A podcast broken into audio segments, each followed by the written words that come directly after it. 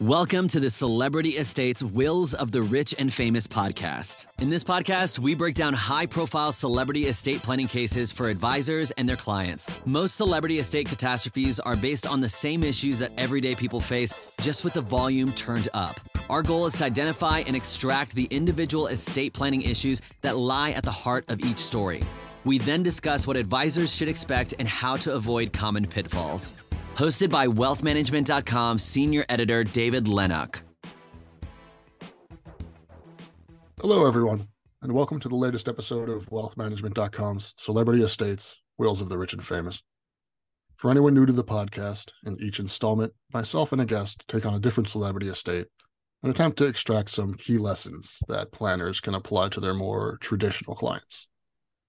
The idea being that celebrity estate planning stories, although often ridiculous in their details, generally have at their cores very basic issues that can just as easily apply to non famous or fabulously wealthy clients. Our guest this week is Tim Volk. He's a, the architect of a highly successful entrepreneurial career that encompasses independent advisory, strategic planning, and financial services. As founder and principal of T Volk and Company, a boutique advisory firm that specializes in assisting closely held businesses, family offices, single and multifamily, and family controlled enterprises, he leverages his own experience in a successful legacy family business and provides prudent and trusted counsel to families striving to protect their enterprises and preserve their wealth. Thanks for joining us again today, Tim. Oh, it's a pleasure to be here. Thanks, Dave. So, this episode will be a bit different and a, a bit more half baked than usual. Uh, as opposed to talking about a single celebrity, we'll be discussing an entire family, uh, the British mm. royal family, to be more specific. Wow. yeah. Well, the recent death of Queen Elizabeth gives us our nominal excuse to include the Windsors on the show. Instead of focusing specifically on Elizabeth, Tim and I will have a more freeform discussion about the family as a whole, or at least the half last half century or so of it, and how in many ways they are the perfect embodiment of the sentiment that I open every episode of this show with. Though an entire industry has sprung up around covering their every move, coverage that is subsequently devoured breathlessly by millions of royal watchers the world over when you take a step back and look at what's actually happening at their core, the Windsors and the Crown really aren't all that different than a t- more typical high net worth family and a family business. Uh, I've laid out a pretty wide ranging hypothesis here, but there's no real obvious jumping off point to get us started. So let's stick with what we do best on the show and start with the death, uh, Elizabeth's to be specific. Her tragic passing, and more importantly, the atypically long life that preceded it, kicked off one of the most hotly anticipated successions in history. However, unlike most of the celebs we talk about on this show, there was not only an estate plan in place, but one that's fairly simple and basically and perhaps literally written in stone for hundreds of years.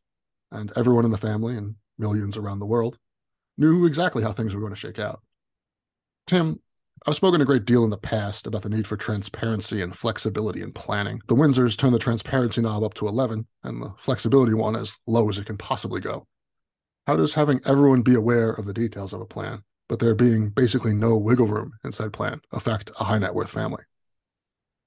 Well, it's a it's a great question, David. I think it's you know one that people think about quite a bit uh, in the sense of how can we make sure the plan's effective and when you think about the royal family one i'm just always in awe of her life and her her service to the to the country and to mankind. She was just remarkable, and I think we've we have to honor the passing of her. Passing of her as a you know, it's just a, a, remarkable figure for us. And if you think about the family, it's a thousand year old family. So here we're talking about a structure that's a thousand years old. Very few, if any, that I know of are families that we can reference like that. So we have a lot to learn from them. And I think it's amazing to see how they've evolved and transformed over the years, given all the different family members they've had in and out. In the family itself, there's a resilience to the family and the structure, even though they deal with all the same issues that everybody else does the drama. Theirs just gets played out in front of us every day on the news. I mean, they have people waiting to find out stuff or or actually secretly finding out the stuff and then exposing it. So in some ways they face more more challenge than a lot of the families in that respect but i think very very wealthy families people are obsessed with them. They're just a, a, a, the the the popularity of Succession, and if you come from a family business, and my friends will say, "Well, we watch Succession, so is that just like your family business?" I'm like, mm, "Yeah, just like it. Yeah, we have exactly we have twin jets that we all fly around in, and everybody's got helicopters. Yeah, that's just totally realistic. No, and I think that sometimes the the transparency that we see with the royal family, I think, is unique because I think a lot of times families don't share what's going to happen. Look at Rupert Murdoch. Mm-hmm. He's not speaking of speaking of succession, right? Right. That he acts like he's never going to live. At least with the queen, we knew exactly what was going to happen. Everybody knows their role. They had surprises when her uncle abdicated, obviously, and mm-hmm. her life took a very different trajectory. But in some respect, that that transparency, as you said, doesn't provide any more flexibility. So let's just assume that the families that that had transparency, some other family, and they they've shared with their children exactly what's going to happen although i i don't very i don't know very many that have uh, shared everything. Certainly not to this degree where ev- everyone knows with certainty you know unless someone dies what's happening. I just don't know a lot of family i think one of the challenges we have in wealth management is getting people to talk about what they want. Yeah. And it's so typical with a family like i had clients that were um a group of siblings that were running a family business, very successful, and they had been in the leadership roles for a long, long time. So when I met with them, they kept talking about their kids, and I had already done interviews of everyone in the family, and they were talking about their their children. I said, I have to stop for a minute. Are you talking about your children who are in their 30s and 40s with children, or are you talking about your grandchildren? Or I'm almost sure one or two of the grandchildren could almost have children.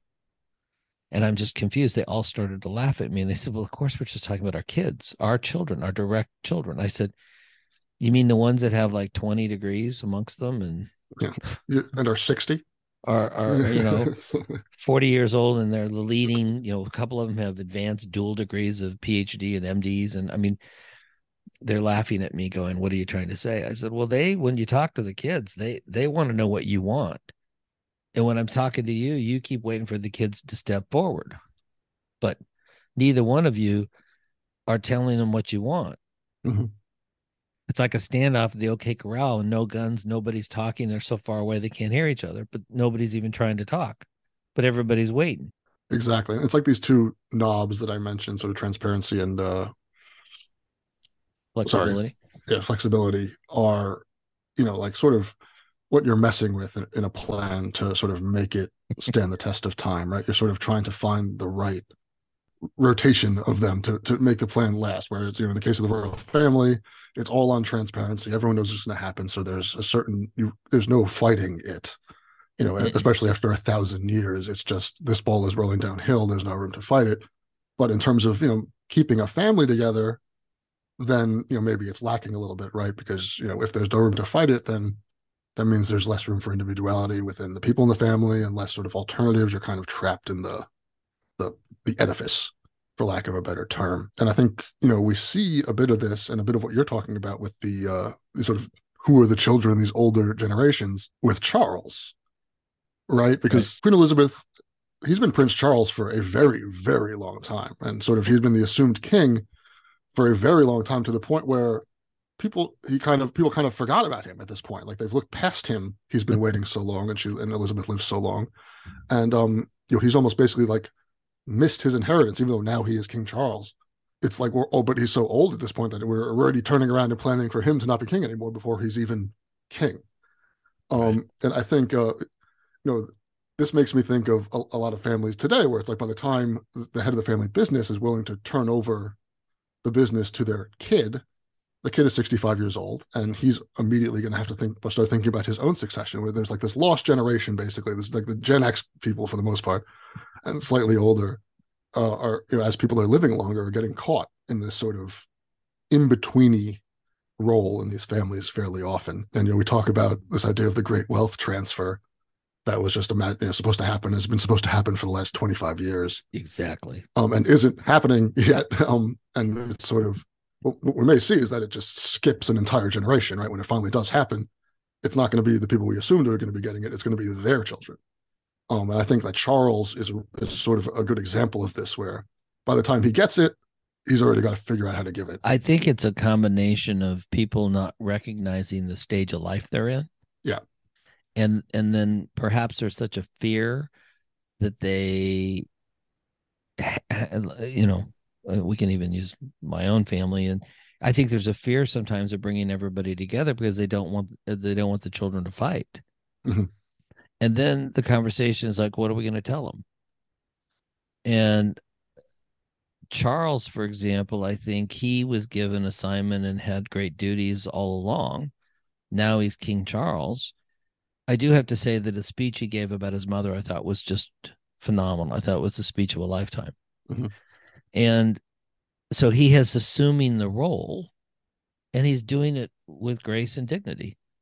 He he has the same value set that I think his mother had because he was raised around it. His mom and dad. They he he we forget that they're human. that his mom and dad yelled at him. They didn't like all the things he said. He you know, would say things and storm out of the room, I'm sure, they told him that was enough talking, you know, with the but with a lovely British style, which is very, you know, respectful where where in America we could have, you know, there's probably a lot more explicit ex, expletives. It would have been a more Jerry yeah. Springer sort yeah. of situation. Yeah. But I do think that there's something there about how our the heads of the families are really struggling with who they choose to be the successor. Mm-hmm. It I think it has to do a lot with their own bias. Sometimes I think that nobody, you know, they think that nobody's going to do better than them and perhaps if they turn it over and they fail but what's even worse maybe if they do a great job and exceed every every expectation and performance that they they did. And i think that this is going back to what stage of life you're in. So you know there's the movement from adulthood to eldership. And we need some of the families we need the the elder generation to step into being elders. And i liken it to and my mm-hmm. good friend James He Hughes, who's written quite a few books, affectionately known as Jay Hughes, talks about looking at tribal culture. And the elder's role is really to be able to be there to settle disputes that cannot be dis- settled by the family, to let the family know when they're off course. And then if the family members come to them for guidance, they don't really tell them how to do it. They just assure them some of the what's happened in the past. So they're kind of keepers of the history, right? Mm-hmm. And so that role of eldership, I think, is so important, and mentoring is so important. So, yeah, I think that's a really good point. This idea of eldership, and also I just want to add that like that's something that needs to be cultivated. It doesn't. It's not something that's just bestowed on you when you hit a certain age and retire. You know, you have to. I think that's part of the problem that we see with with certain family businesses is that especially first generation family businesses is that you know the founder of the business has spent so much time and put so much on themselves into building the business that they haven't cultivated this respect as the elder beyond just being like the one who has the wallet. And so, you know, they they are less capable of transferring into that elder role because they haven't done the legwork. Uh, and they ah. spent too much time on the business. And then once they give up the purse strings, well, then, well, why am I respecting you at all? I don't even know you. Yeah, I think that's a very clear I mean, your family members, let's just face it, sometimes when we're talking about wealth management and transfer of the assets, it's a transfer. It becomes a business transaction, mm-hmm. right?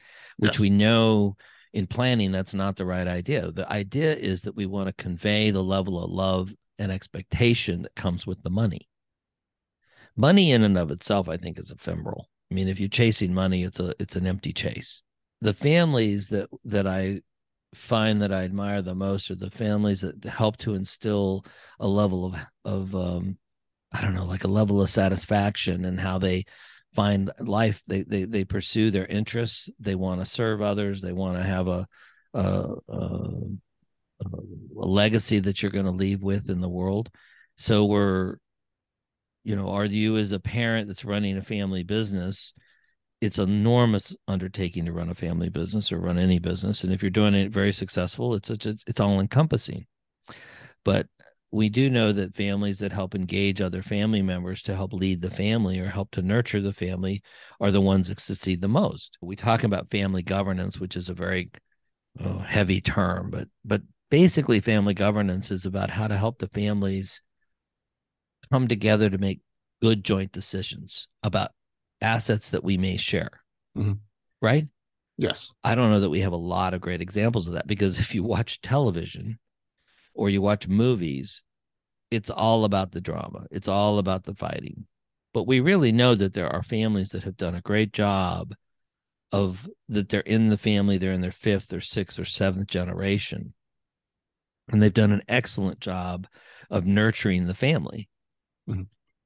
And That's they interesting. right? You don't hear about them though, right? It's almost like the reverse Right. Instagram, where like instead of showing only the perfect vacation and not all like the crap that went into getting there, like you know, like oh, I'm stuck between two fat guys, you know, sitting in the middle seat on the plane there. I just so like, hey, I'm there. This is the reverse of that, right? Where we only hear about the ones that mess up on, you know, like snarky podcasts, for example, and um, but you know, the ones who do a great job necessarily, you know, aren't. It's, it's more under the radar. You know, you have that sort of confirmation bias almost, where all we're hearing about is the ones that mess up. So everyone must be messing up. Right. It's and everybody loves to hear about what rich families are doing. Mhm. But at the same time, we know if you look around and you look at some of the big institutions that we have in this country that are really remarkable, many of them were created by super wealthy families that helped to endow them or helped to create them. It's it's remarkable the families around the turn of the of the 19th century to the 20s from the 1890s to oh I don't know 2015 that golden era there were enormous of, of a level of industrial families that were hugely wealthy and they impacted so much of the life that america has today uh, libraries uh, schools um, hospitals research well things that really are the benefit to you know infrastructure transportation and we don't talk about those things that the families created that were a tremendous value to our lives today that made America great. Uh, and we're the only country in the world that looks at philanthropy the way we look at it. So it's a tax, just you know, it's a it's a tax incentivized decision, but it's also for the greater good of the world. So I think families can self actualize better in the sense that they look beyond themselves they look beyond the money and what they're going to do. What is it that they can help the family rally around? Maybe your family rallies around food bank, hunger. So then it teaches all the children and the grandchildren, the great grandchildren, uh, to look beyond themselves because this is what we do as a family. It also creates roles, right? Which I think in a lot of these Yeah. families is important. There, there is, you know, it's, it's very easy to become stuck and defined as something um, when you're a part of one of these families. Um, but there's there's only one king, right? There's only one CEO. Uh, but then there's all these other family members who have dedicated their lives to sort of upholding the values of the family and are not going to get that you know giant carrot on the stick at the end. But you know you can create roles for them other than just being oh the other guys who are in this family. So you know th- though you can't be maybe someone else's head of the family, you know a, a second child can be head of the giving arm of the family or head of the you know, there's, there's philanthropy in that way. It creates a lot of roles where, uh, you know, some of the uh, the forgotten, let's call it, family members can carve out niches for themselves and identities, and still represent the family in all things they do, but do it in a way that it feels like they're contributing. They they're important. You know, they're they're not number one, but they're still a, a person who is who's integral to what the family is doing. Exactly. I think we're I've met families or the heads of the family business and they they may be the head of the board, the family board if there's a board. And then they may try to create the family council, which is what we just talked about as sort of the basis of families putting each branch of the family has a representative that their being of the council is the purpose of the council is to help steward the lives of the family to make sure everybody's good. Okay. And so then they try to do that too. And i'm like okay. And then family members will say yeah they never they never have time for the family council meeting or they're they're trying to rush through it. And i'm like okay so why didn't you aunt susie could be the one you want to use. Aunt susie's the one that always has got all of the events planned Yeah. she's the one Never- that never misses one of the family things. never Yeah. misses anything she's got into she has that informal communication where she talks to everybody even though that the some of the people don't you know they all have their own little fiefdom or biases. She seems to have the ability to talk to everybody. So why wouldn't you look at her as being one of the leaders of the family? And it, what's the old saying? There's no I in team. Yeah. So I think, as we said earlier, Rupert Murdoch is a prime example. His children are aging out; they're doing other things. I think one of the sons has walked away, if I'm not mistaken. I think one of them is on the is on the other side of the political spectrum too. I think right. Yeah, so the- Right. So they so you lost, you know, the belief is that in families, I think you've heard me talk about this before. There are five capitals to a family. The financial capital, which is what everybody talks about. But the other capital, the human, the intellectual, the social, and the spiritual. Mhm. The intellectual and human capital, we do a great job of nurturing that typically in a business, right? You're worried about your talent, you're worried about what we're doing to create unique opportunity, what we're doing. But in the family, we we don't always get together at dinner on Sunday and go, the value, the great value in our family is all the human capital sitting here and the intellectual capital you guys are nurturing. It- we just don't do it, although it's important. The social capital, of course, is what is this for? What is the money going to do? And the spiritual capital is what binds us together. What's our value system? How do we? What are the values that we as a family have, and how are we going to make sure that we pass those on and they they're enduring? And it's just so funny because we we know that then those four capitals get nurtured by the financial capital. It's not the financial capital pulling those other four capitals. It's sort of you sort of if you had your hand out and you had all five capitals, the financial capital is your thumb. You want to turn it so it's at the bottom. And then you're like, oh, well, that kind of makes more sense because we Mhm. really do need to nurture this. And because because the rest of the things are what actually keeps the family together, right? The, the financial one is just sort of patches. right, right. It's a. I I find the the great wealth transfer. One of my friends the other day, I'm sitting in a the Ultra High Net Worth Institute's meeting. And I'm sitting there, and I'm and one of my friends just takes out a napkin. They were talking about the great wealth transfer. He says, "Look, I've been in the business 30 years." He starts drawing a diagram, and he goes, "You know, half of the 50 percent is held by baby boomers, 42 percent is by the Great Generation. So we're talking about eight percent right now." And I, he says, I've been waiting 30 years for this wealth, great wealth transfer. I just started cracking up because we all have. We're all, you've listened to it for all these years. It's people are living longer. The controls are there. The money hasn't necessarily changed hands per se. I mean, it you know, it happens. Um, I'm sure more than more than we know, but it certainly hasn't been this massive wall waterfall effect that everybody's talked about. So what are we doing? Yeah, it's certainly, it's certainly like lumping people into generations is certainly come kind of an obsolete construct. If it ever was relevant, it, it's completely irrelevant now. Because when So- people were born now is like so completely decoupled from when they die that it, it's impossible to sort of predict these things. Like, oh, boomers are going to die X, Y, Z. It's like, oh, that's that's crazy. Like a, a boomer does a natural death at 40 years apart, you know, nowadays. It's and it's not unusual, any of them. How, So- and how old was the queen when she died? 90 something, right? She 95, Yeah. 96, something like that. Yeah, I So- mean, she was queen. I mean, most of the world never knew another monarch for, for Britain Her before father. her. Right. They couldn't remember. Mm-mm. So it's like it's you know she she's become she'd been queen so long that she was the monarchy effectively. Now, if the families all do that, if we all live to 100, and you know, some of my nieces and nephew are like, yeah, we probably will live to 120. I'm like, God help us.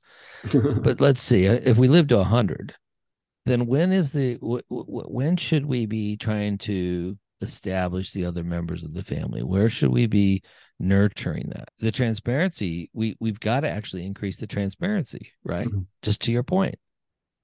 Which and to what have to have- point? To what, to what point do we stop thinking about just giving things to the next gener? Stop focusing on giving things to the next generation. Like at a certain age, all you're doing is hurting your plan almost by giving things to the next generation because they're just gonna you're gonna have to go through all the taxes and and the rigmarole of passing it to them, and then they're just gonna have to turn around and do that again. when they well we create years, stru- we create these Yeah. structures trusts correct Yeah, the course. trust will live on forever Yeah. some of them or long term they, they can have a rule against perpetuity like in wyoming you could have a thousand year trust take them to a special magical trust jurisdiction. but even let's just say it's a hundred year life i mean so the purpose of the trust of the trustees is to steward the lives of the beneficiaries but i don't think when we draw the trust i don't think when the people and this is what Jay Hughes and a group of people have really been talking about lately, and I think his new book's about is just what how do the people live within the plan? In other mm-hmm. words, are we thinking about the children's life or the grandchildren's life when we develop the trust? Are we thinking about how they live within that in the context of their life? So the terms of the trust, you know, you can write anything in a trust and say that it was the love of your mother and I and the great success that we were able to have that we are giving this to you with great hopes that you will impact the world and make it a better place. Not only find your passion and be able to share that and have a happy life that you share with someone else but you also will impact people for the good. That's a very different message than say you've now received 5 million dollars so it's a transfer you know there's three things that we talk about and that is you know there's the gift of love which is really what i think all families are trying to do. I really do think it's a gift of love but it becomes a transaction or a transfer which misses that very important point which then results in the third thing that we try to to deal with which is entitlement. Nobody wants an entitled person. I mean how much this is one thing i always wonder and i'm always interested to ask people who work with high net worth families about how much of a problem is entitlement versus like in compare obviously it is a problem but in comparison to how much we worry about it being a problem? I think it's a huge issue. Okay. I actually think it's probably the issue. Mm-hmm. and it's a result of us failing to do what you're talking about. Yeah. It's a failure of the transparency and the flexibility in our planning and the communication and then we get upset. And then there you you you see people that are trying to control it from the grave by putting the trust and control it like you can't get you till you're 30 and then you're going to get this and that and this instead of saying you know here's the expectation we have and here's what we want you to do. Uh, it's it's kind of the opposite of what you just said right? Instead of planning for how the person is going to live with this trust it's more planning first of how i want to give it to you or how i you know it, it's, it's don't you just sometimes want to you, you kind of want to walk up to somebody like a Rupert Murdoch and say, "So you got it right when you were young?" Because wasn't he like fairly young when he started the newspaper? Oh yeah, right. So don't you want to walk up and go, "So you got everything right right out of the gate. You never made mistakes." So you know, well, it's just crazy, and, and, and all the kids, as you mentioned earlier, you're talking to kids with multiple degrees. It's like a lot of times these kids are so, so dramatically more qualified to take over these businesses than when their parents were when they started them Mm-hmm. that it's just like you know you can't people can't see the forest for the trees sometimes. We've had i had some it's always interesting when you grow up in a family business right? Because your family business has all this drama that goes on because you know and in our family business it was my great grandfather that started the business and he had a daughter he and my great grandmother Anne had a daughter Betty, and Betty Wallach married Roy Volk, hence the Volk, which is my last name and then Roy and Betty had twin sons. And so through the generations, my grandfather, uh, Roy Volk, worked for his father-in-law Jack Wallach, and of course they're very critical. But Roy was outperforming, doing great things, doing taking the company to the next level. And of course, their sons, my dad and uncle, were identical twins, took the business to a far bigger level. And my grandmother used to beam about it. She was always she would tell everybody and all of her friends about how great her sons were until she was with her sons, and then she would just let them have it.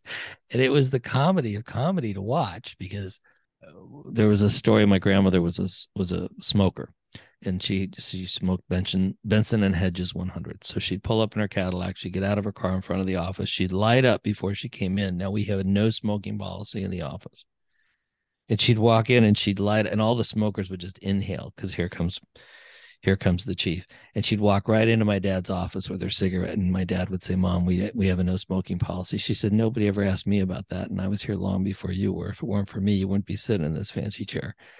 And it's the comedy of watching that the humility in that.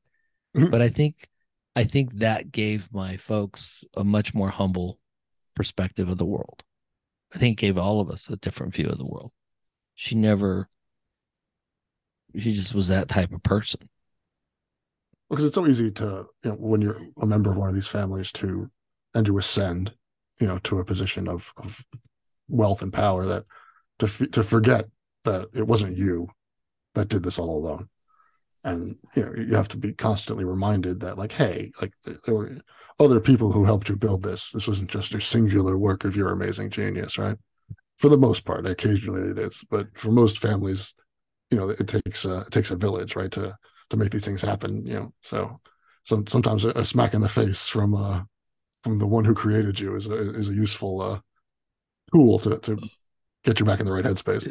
And it's fun to watch is if you're the grandchild or the great grandchild you know you get a smile on your face and but the point there would just be that there has to be some way to ground the people in these roles how to how do you help to see it and some people are naturally that way i think i mean considering the success and and enormous uh, genius of bill gates right he's a pretty I don't want to call him a nerd, but he's kind of like a pretty down to earth person. I mean, he's got. He's I, I don't think I don't think calling Bill Gates a nerd is really particularly uh, outrageous. Okay, I think good. even okay, he would good. say that. I didn't want to get kicked off the show, but yeah, I mean, he would say it was. He would probably say he's a nerd, and so I think, well, he seems pretty down to earth, and his philanthropy is like groundbreaking. The way they go about it is really quite remarkable, and he's I mean, he's some people would say second generation wealth, but I think he's really the first generation wealth to create the kind of success I mean, that level. That, he created. that level of wealth is certainly not yeah. second generation. Yeah, but his his dad was around, his parents are around, and they were very, very much right there with him. So maybe there's something I, I don't know what the lesson there is for us, but there is a lesson there. And his kids were much younger, of course, and so it'll be interesting to see what they do. Yeah, that's always an interesting part, right? Because I mean, Elon Musk came from a wealthy family too, and apparently the old emerald mine upbringing isn't so great for uh, preventing megalomania. So, and we'll see. I think uh, well, your mileage your mileage may vary. Yeah, exactly. Well, and there's an example of maybe the genius and the the others the the side effect of the genius, right? Yeah. So, um, I think we're seeing families that have really struggled with because we see families that struggle with all the dynamics that other families have like addiction or entitlement or but sometimes i think we're not recognizing the the talent and we're not nurturing that younger generation's passion mm-hmm. helping them to identify it. And it's it's a sad thing because how do you live in the shadow of this great person? It's you're living in the shadow of it.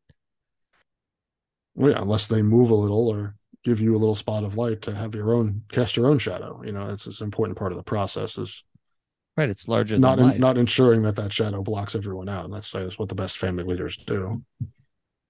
We see that in and and jay as i as i talk about him so much but one of the sayings he has is that when people inherit the money when that money gets transferred it's like a meteor hits these family members yeah particularly if they've not been prepared for it which it would be surprised at how many members are not prepared for what happens mm-hmm.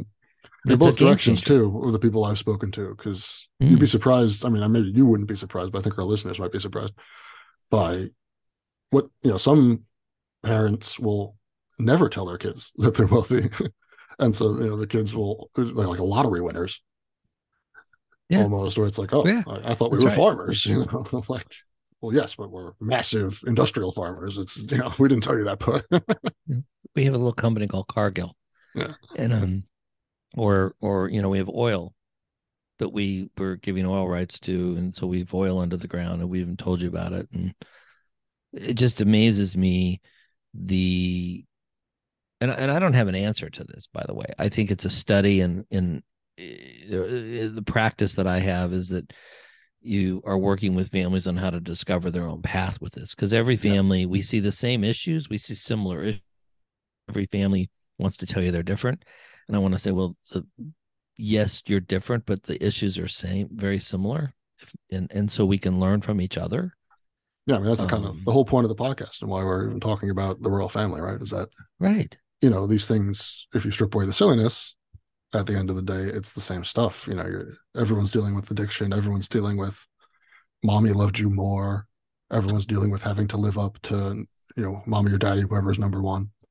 I just um, finished writing a chapter on inclusion for a book, and uh, I was watching Crazy Rich Asians. Have you watched it? I have, yes.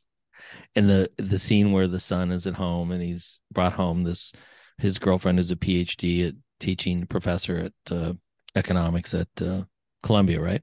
And he says to his mom, "I thought you'd be happy that the first girl I bring home is a Chinese girl," and she says she's Chinese American, the worst. and I started laughing, and I watched the movie. I took all these notes because I realized that this sense of inclusion and and I don't think with family inclusion the opposite is exclusion. I think it's more like disenfranchisement. Mm-hmm. And then we see look at Prince Harry, Harry, and Meghan, yeah, compared to Prince William, his brother, and the yeah. brother fight, and they, he talks about how his brother beat him, and I'm like, we're brothers. Of course yeah. they had fights. Are you kidding me? That's what brothers do, yeah. But you know, one brother was the king who can't be touched, you know, the once and future king, and the other is just the spare. And what if I, I mean, if I made this crazy remark that said, well, what if Meghan just wasn't a nice person? Maybe they just don't like her. It had nothing possible. to do with her. You know, what if when you meet her, I mean, it wouldn't be the first time a family didn't like the potential spouse. No, it's a very common problem. Right. I mean, and that's before we get into any of the also very common, sadly, racial connotations that are there. Of course. Um, you know, so it, it, those are all things that every family deals with, you know, and I mean, so even even if she's great, even if you know the first son's wife and the second son's wife are very similar, a lot of times that second son's wife is going to be less poorly received, less well received. Well, and, yeah. and there's been a bit of a track record in the family. There's been a bit yeah. of a challenge lately, right? So I would think that here's a great lesson. It's a great thing for us to be able to learn from and maybe not be so critical of because for the grace of God, there goes us, right? Exactly. Well, I'm not sure that we're that different. I mean, well, of course we're different than the royal family, but I mean, well, the problem's yeah. similar, right? Less jewels, but but our issues are the same. Mm-hmm. I think that's yeah. a really great place to to wrap things up because we're running out of time here. Okay. I'd like to thank Tim Volk for, as always, being a really fantastic guest and and sticking with me on this sort of meandering, ill planned chat that I that I set us up for here and making it hopefully something pretty interesting. Thanks so much, Tim. Thank you very much. Appreciate being here. And for all the listeners, I'll see you, or I guess you'll hear me on the next episode of Celebrity Estates, Wills of the Rich and Famous. Thank you for listening to the Celebrity Estates Wills of the Rich and Famous podcast. Click the subscribe button below to become notified when new episodes become available.